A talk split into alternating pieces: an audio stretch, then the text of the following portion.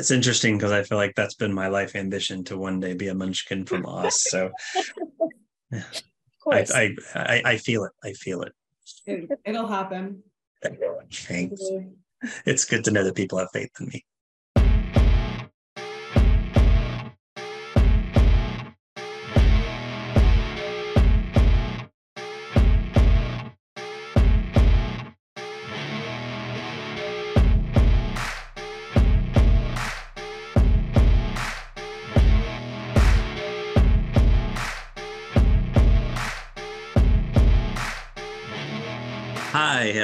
Welcome to another episode of The Inciting Event. I am your host, Zachary Steele. On this episode, I'm pleased to welcome Anthony M. Laura, who is the writer and director of an upcoming play called Shadows. Joining Anthony is going to be two of his principal actors for that set Katia Mendoza, who plays Lyndsy L. Cooper, and Annie Grace Payne, who plays Lyndsy's girlfriend, Kensley. So I'm glad to have you all here. Let's just dive right into it. Um, Anthony, I want to start with you, and and I'd love to know um, what is what is Shadows to you, and why were you compelled to write it? First of all, for me, Shadows is a love story, and what compelled me to write it was my fascination, especially coming off of the last show, The Girl with the Red Hair, about memory. Um, as I started to do some more research um, on memory in general, I started to find out some really interesting information about early onset, which um, I think myself, along with a lot of other people, have assumed is more early onset is like maybe 55 or 60. Um, and I think some of what we've seen through uh, film with Julianne Moore and Still Alice kind of stayed in that age range. So when I started to see it affecting people from about 23 to 62, um, I started to dive in deeper. That at the same time with its similarities to brain cancer. And so, so I said, what's there's a challenge because the challenge is either telling these stories individually or telling them together. And I wanted to tell them together and not make it like harder than Requiem for a Dream. Um, so Carol um, who was, uh, she played the doctor and therapist in our workshop. She had read the script and she had said what I had felt from the beginning, which was that it wasn't a story about dementia or cancer. It was it was a love story. Um, that was kind of where I started with it, and uh, yeah, that's kind of what's meaningful to me. And actually, I do want to come back to the the love story part of it. I have a question for that, but um, I'll kind of just feed off that for a second. Um, you you tend to take on subjects that either um, aren't discussed a lot, so people don't know about them, like the early onset Alzheimer's in this case, or you take on subjects that people consider to be difficult to, type, to talk about, uh, whether it's sexual abuse, drug abuse, mental health, things like that. And I'm curious what what drives you to those stories. Um, the first thing is character. Um, I think a lot of what I grew up being inspired by was people who were telling honest stories about things that I didn't really know about, or possibly things that I was experiencing myself um, that I felt seen in the storytelling. And so, Girl with the Red Hair and Shadows, they are connected through memory. And I think there is there is an interesting aspect when like you said it is not spoken about very often um, but I, I guess I don't think about that. I, I don't think um, I think about more of how it could connect to people um, for people who may not be experiencing it. I think the the real challenge is getting it to connect with people who have not had that experience. Gotcha. Um, well, as I stated in the intro, um, Katia plays Lyndsy L. Uh, is it L. Cooper? L. E. Cooper? L. Ellie. L. Okay, just make sure. So Lyndsy L. Cooper and Annie Grace Payne plays um, Kenzie Coleman, and I'm curious, Katia and Annie Grace, um, to get a little perspective about your characters from your point of view, and uh, also in addition, you know, to tell us just a little bit about your character, and, and then and what drew you to that particular role. And um, I'm going to go left to right, which you have no idea which one is which. So it's a bit of a surprise to you. I'll start with Katia. Okay. so Lyndsy is um, a young woman who, I mean, she's amazing. She's had her life just fully dictated, you know, for her by the, since the age of likely 10 career wise, earlier probably with just home stuff. Um, and she's a very strong woman, but not for the sake of she wants to be strong. It's rather that she has to be strong because her circumstances have made it so. So um, there's a lot just going on in and around her. And she's just someone who's really trying to figure out what she really wants. And it's heartbreaking because once she does figure that out, everything is just shattered again. And she has to rebuild this time from an entirely different perspective. So um yeah she's just a young woman i think like a lot of us finding her way in the world in a completely different way yeah and what what appealed to you in the role what made you want to take that role on lyndsy has always i've always looked at her as just such an interesting character a lot because she was a performer. And i feel like i don't know i don't think i've seen a lot of things where the main character is a performer and that they're dealing with something as just tragic as dementia. And that was always so interesting to me and how she um interacted with all the other characters and her relationships with everyone. That's mainly it the relationship. Cool well annie grace that's that that leaves it to you then um what can you tell us about kensley and what drew you to the role yeah um so Kensley is Lyndsy's partner in the piece. Um, she is someone who I greatly admire. She's got this wonderful, graceful strength to her. And as you can see throughout the play, things are thrown at her, but she remains her own anchor, um, which I think is really beautiful, as well as being able to be an anchor for Lyndsy and those people that she loves. Um, I think she is someone who exudes love and just leads with empathy and patience and kindness. Um, and I just think that's a wonderful quality to see, which is part of why I was drawn to her. Um, I think it's easy when you're, you know, faced with such tragedy to to shut down and really live in the pessimism um, because it's something that's really heavy and difficult to wrap your brain around. Um, but the fact that she's able to remain in the present and be there for herself and the people she loves, I think is really wonderful. Excellent. Um, I'm going to bounce around now with my questions, and I want the the first one for for Anthony and Katia, and, and this has to do with um, sort of capturing the essence of the, the early onset that, that Lyndsy is dealing with. And um, the story is told from her point of view. So we're seeing um, the world of early onset through her eyes and through her mind. And um, I'm I'm wondering what what is it that you hope viewers gain from being able to see it from that point of view, rather than we always tend to get the external point of view. This is the internal one.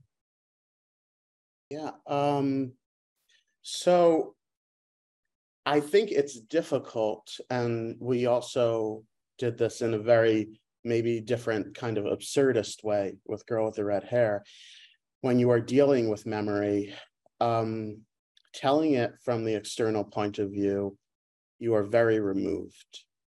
Um, it is we don't have the you know the gift of uh, novelization of even we don't even have a lot visually um, at our disposal as much as we could with film so when when i was doing the research i really wanted people to get inside her head. And and i think what that means for me and i've just shared some new scenes with katia and annie grace heading in that direction is that we see a lot of portrayals that deal with the loss of memory um, forgetting people and and what emotions that invoke. But it goes it goes a lot deeper. I mean it becomes living this is living your own horror movie um, there are some um, studies where of course, as dementia progresses, which is not what we experience in the play because we deal with the early stages um, where people forget to swallow. Um, and but as it, it's not always just people, there's there's a a case study about a woman who I was just telling Annie Grace this that went into the bathroom and the bathroom door was the same the back of the bathroom door was the same color as the walls and she couldn't get out. She forgot what the doorknob was and um so so by and and it's risky in the storytelling because in order to experience that you have to be okay with the audience being disoriented. Um and then confident enough that they'll stay with the story and we can bring them back so i think that's always a really exciting challenge what would you say, Katia? I think very similar to Anthony. Um, I would really just want, and this is this might sound cliche, but for people to really appreciate the simpler things in their life that we might be taking for granted every single day. I I read this interview, or I'm not sure if it was an interview. I think it was, but it was um, a mother, a wife, a woman. She her husband had early onset and her kids they were young when he was diagnosed and so they he didn't respond to dad anymore he only responded to his name. And that to me was just the most heart-wrenching thing to read. And she said you should not take for granted being called dad and that just kind of like that can be true for so many things. I think we are always just searching for more thrilling things in our life. I mean, because, you know, why not? You know, when you get, when you're doing such, you have a routine every single day, it can get a little dull, but, you know, we are, so many people are so lucky to be able to go and brush their teeth, remember where their toothbrush is, simple things like that. Um, and to just really, really appreciate the beauty that is just simply breathing and being alive. Um, Oh, that that's good. That's great. Um, so so we'll go to a question for all of you, and bouncing off of Anthony, you talked about the the theme of of love that is throughout this particular story, and um, I'm curious in a, in a story that is filled with such um, grief and and pain um, and suffering. Why is it so important to have such a strong sense of love in uh, in this story? I think that love is just I mean, I don't know. I might go off on like a tangent here, but I really think love. Oh, is- tangent away. We we've got lots of room for you to tangent any direction you want. I I absolutely believe that there is love rooted in everybody and everyone. There is love rooted there, and so you know, that might manifest itself in completely different ways. Um, and of course, there are other things that come into play that would cloud that or harm that. But I do think that love is such a central thing, theme in our lives. And it really is what keeps so many of, or at least I'll speak for myself, going is the people you love, knowing that you are going to love other people who you don't even know yet. Um, yeah so i think it's just it's so true i mean to me it's like how can you not have something that's rooted in love that it's central to the story yeah Annie Grace, what would you say about that? I mean, yeah, like copy and paste, you know. Um it's love is such a necessary thing for us as humans to feel and have an experience. I think I mean, I know life is hard and we need each other. Otherwise, it's such a difficult experience and we need love in our lives. We need to lead with love. We want to receive love. Um, it starts to sound like a cliche at some point, but cliches work because it's true. You know, true love is really the most powerful thing that a person can have. And similar to what Katia was saying with, you know, um, learning that maybe your time is cut short, it's those smaller, intimate moments that you share with the people you love that you really reflect back on and what gives you you know a, a sense of purpose i think in life mr laura when i started writing the play um, which may be something you work with as well zach i started with a premise and my premise that i did not know how i was going to fulfill was love outlasts illness and it started coming together um, when I went to London. And what I realized in telling the love story, um, because it's there's a, there's a song from Aida, um, the musical, not the opera, that starts with um, the show starts with every story is a love story, and I just started thinking about how that applies specifically to us. Um, and what it is for me is that the central conflict of our story is Lyndsy fearful that she will lose Kensley in in the first act uh, in uh, from cancer and in the second act in her memory. Um, and so for me, the play had to be about that no matter what happened, love would always, this love that was felt would always be there, no matter what happened with the memory in the soul. Um, and and I find that to be the case in in a lot of people I spoke to. There's, I mean, there are people I know who and honestly, a really great example, I know people disagree with me, but is uh, Carrie Fisher and Debbie Reynolds. Um, they died one day apart. And and you know, and that's something I, I, I bring up that relationship because of course they're mother and daughter, that our relationship, our uh, play isn't just about romantic love. Mm-hmm. Um, it's very strong with Ariana and and Lyndsy, um, and even Jessa and Lyndsy. And, you know, there's, um, and I was really, really interested to explore all these different relationships that dealt with love. Cool.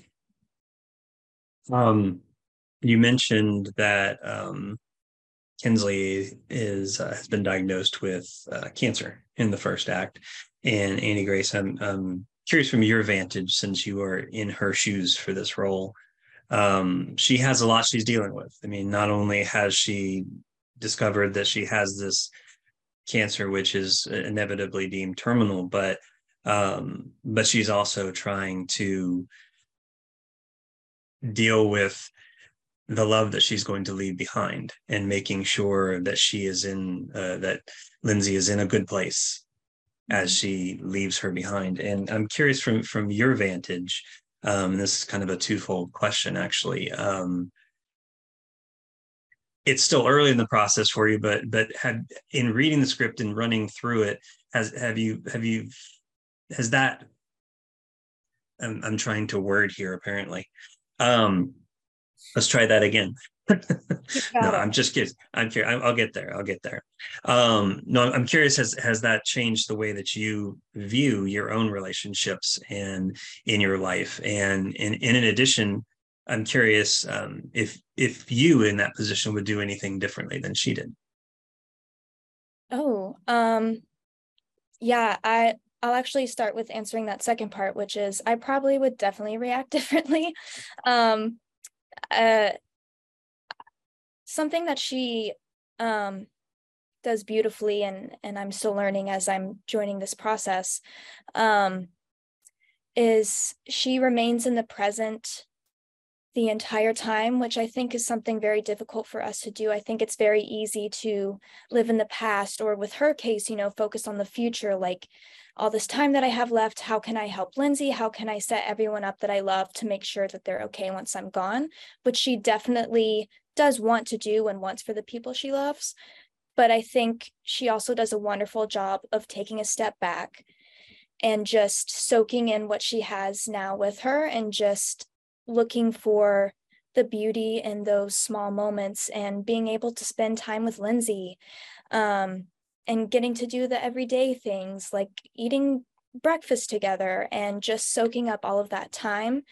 Um, and it's something that I'm learning and I forget often is to um, remember to be grateful for the things that I have, I think a lot of times it's easy for us to forget and um sorry, my brain. Um sorry, I think I think you caught whatever I have. It's fine. Okay, perfect. But yeah, I I I point being um that I I am definitely learning from her to be grateful for all the ups and all the downs um, and all the in betweens um, because that's a part of life and it's beautiful to just be able to experience it. Yeah, excellent. Um, Anthony, I've had I, you you shared a bit of this process with me both in uh, the girl with red hair and in this one and and you know um, how I feel about editing I'm I'm a big fan of it so um, I'm curious. Uh, I don't know if I've ever asked you this question, so apologies if I have. But when you're when you're working through a script, um, it's going to obviously go through changes as you work through the process.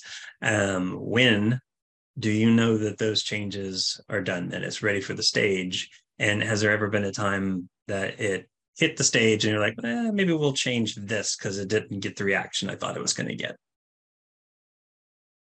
I don't think anything is ever ready. I think um, you have to let it go and you have to know.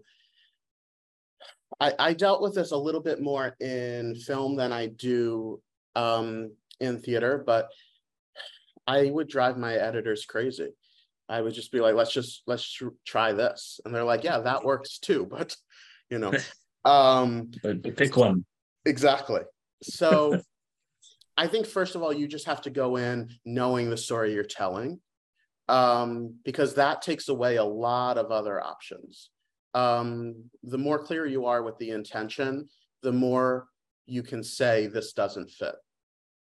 Um, yes, I I will change until we close.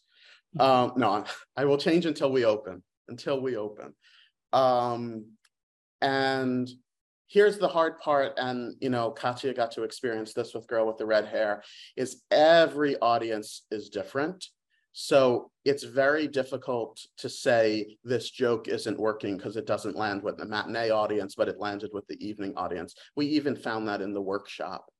Um, and and sometimes like your your audience may not always be present with you.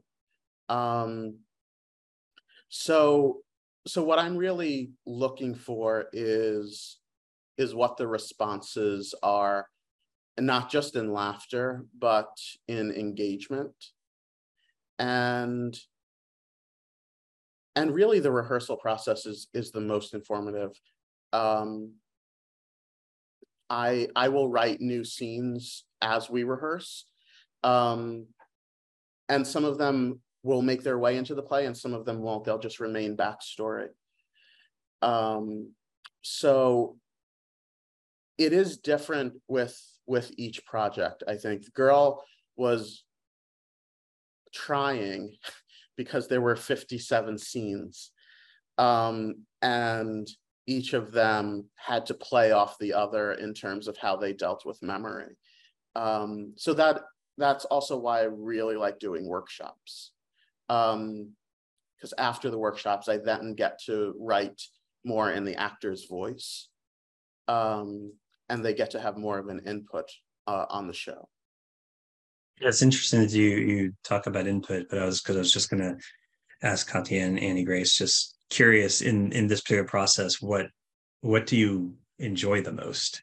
And I mean, it seems to me that input has to be a big part of that because you're getting to cultivate the roles even further that you're playing. But I don't want to put words in your mouth. So, um, what what about this process do you enjoy the most? I mean, this might sound so dull and boring, but I really do like just talking about it, like in the rehearsal room or when we do get new scenes, we read them out loud or we read them on our own and just simply talking about our initial thoughts. I think is just really, I think it's also really telling. So I love getting all the new material, even though it might not make it. And it's also just interesting to know what and that's what like Anthony was thinking for this, but then he was like, oh, maybe not. And I'm like, it's just nice to see the different paths that um could be taken. Yeah. Um, I'm still new to the journey.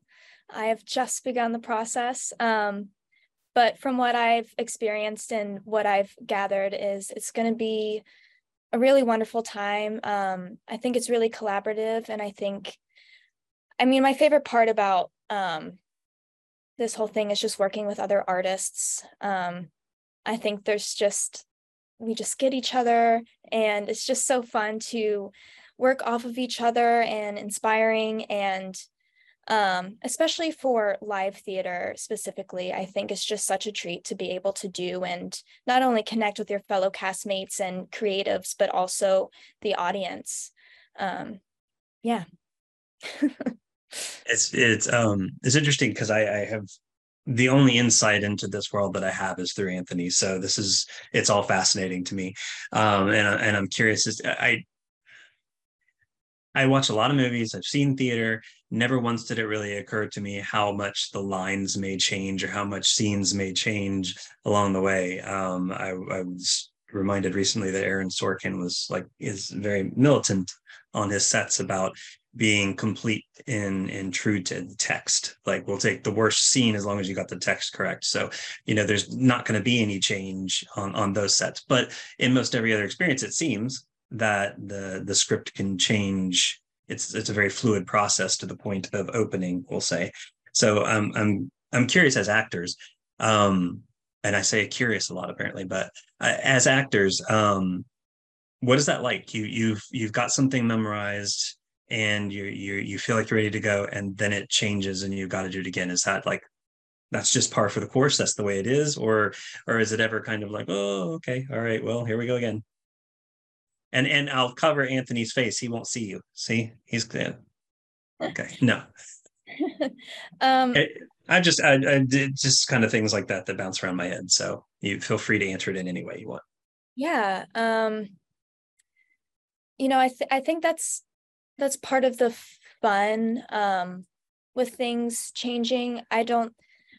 I think a misconception about actors learning lines specifically is it's not just about memorization and i know some people are more focused on being word perfect but if your understanding of who your character is and your intention and the world that you're in um, i don't think those types of changes are as difficult to take um, if that makes sense um, and it's just i don't know it's kind of fun keeps you on your toes mm-hmm. um, which I think is another, you know, really great way to kind of keep you in the moment.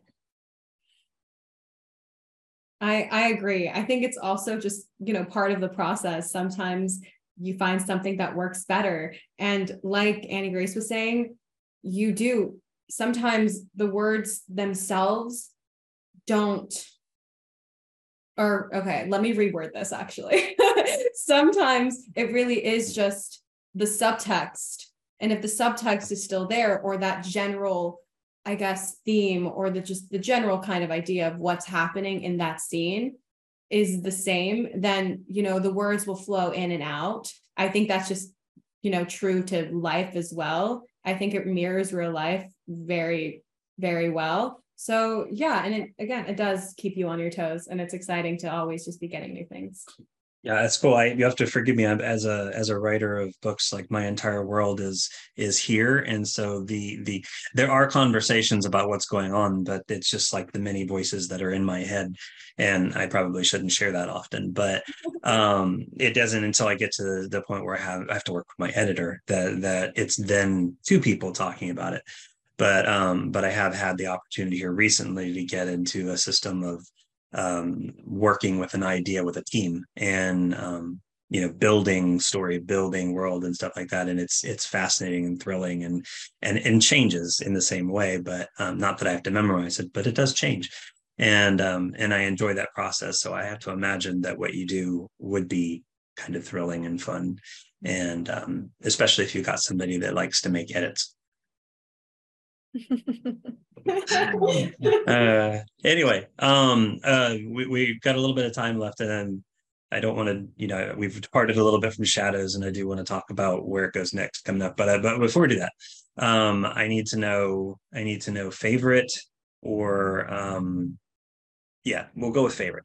Favorite film or theater performance. That's where we're going to start. Um, Annie Grace, you first. Oh gosh such a loaded question. How can I pick one? Um, pick today's pick, pick today's favorite. today's favorite.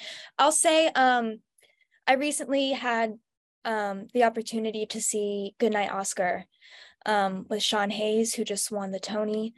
Um, it was such a special performance. It's one of those where, and I'm going to sound crazy, but I promise I'm not. Um, afterwards, I just felt almost feral after seeing it. I just love art and I love acting. And it was one of those pieces that just really left me inspired and like so excited to just keep going on the, you know, actor journey. yeah, excellent. What about you, Katia? Um, okay, so of today, I will say I just recently saw a clip of Helen McCrory in the Deep Blue Sea National uh, Theater. So that took me back to when I had to watch it for school. And I remember just being so obsessed with her and just her performance and really everything. I think she's just so strong. She holds such poise on stage. It's just, it's inspiring. So, yes, that one. Okay. okay. Anthony? I'm going to say two, one from film and one from theater. So I think everything that I will ever write will be influenced by Bergman's persona. Um, and probably one of the best things I've seen in the past 15 years is Jodie Comer in Prima Facie. Cool. Excellent. Agreed times 10 yes. I should have said that. That's such a good answer. I feel like he has stock answers that he just like it's like oh, there's this question. Let me just get that one. No I'm just joking. um all right well, I'm gonna I'm gonna cycle back in reverse order so we're gonna start with Anthony on this. Um early inspiration that got you into the um I guess it could be multiple since you're dealing with writer then director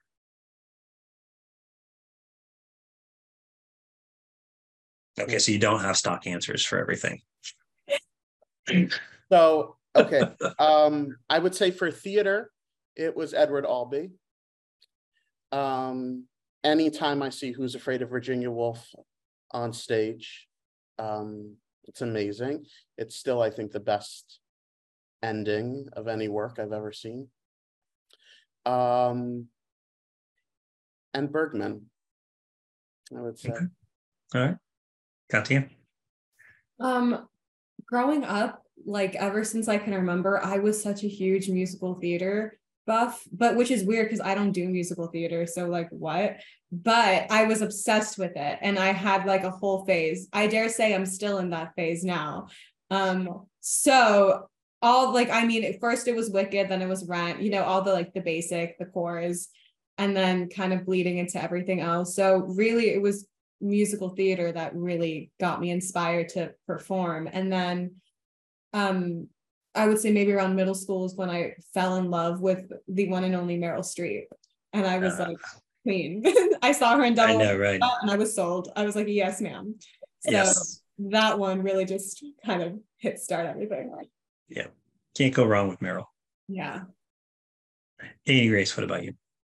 Um yeah, I I too got my start in musical theater. It will always have a place in my heart. Um, I think it's such a cute story how I got started. Um, I was living in this small little town at the time, and I went to a dance studio like once a week, and the tour of The Wizard of Oz was coming through where I was living, and they, I guess, I don't really know the specifics. I was so young at the time, but they had some sort of program where they took local kids from the dance studio and let them be munchkins in one of the performances.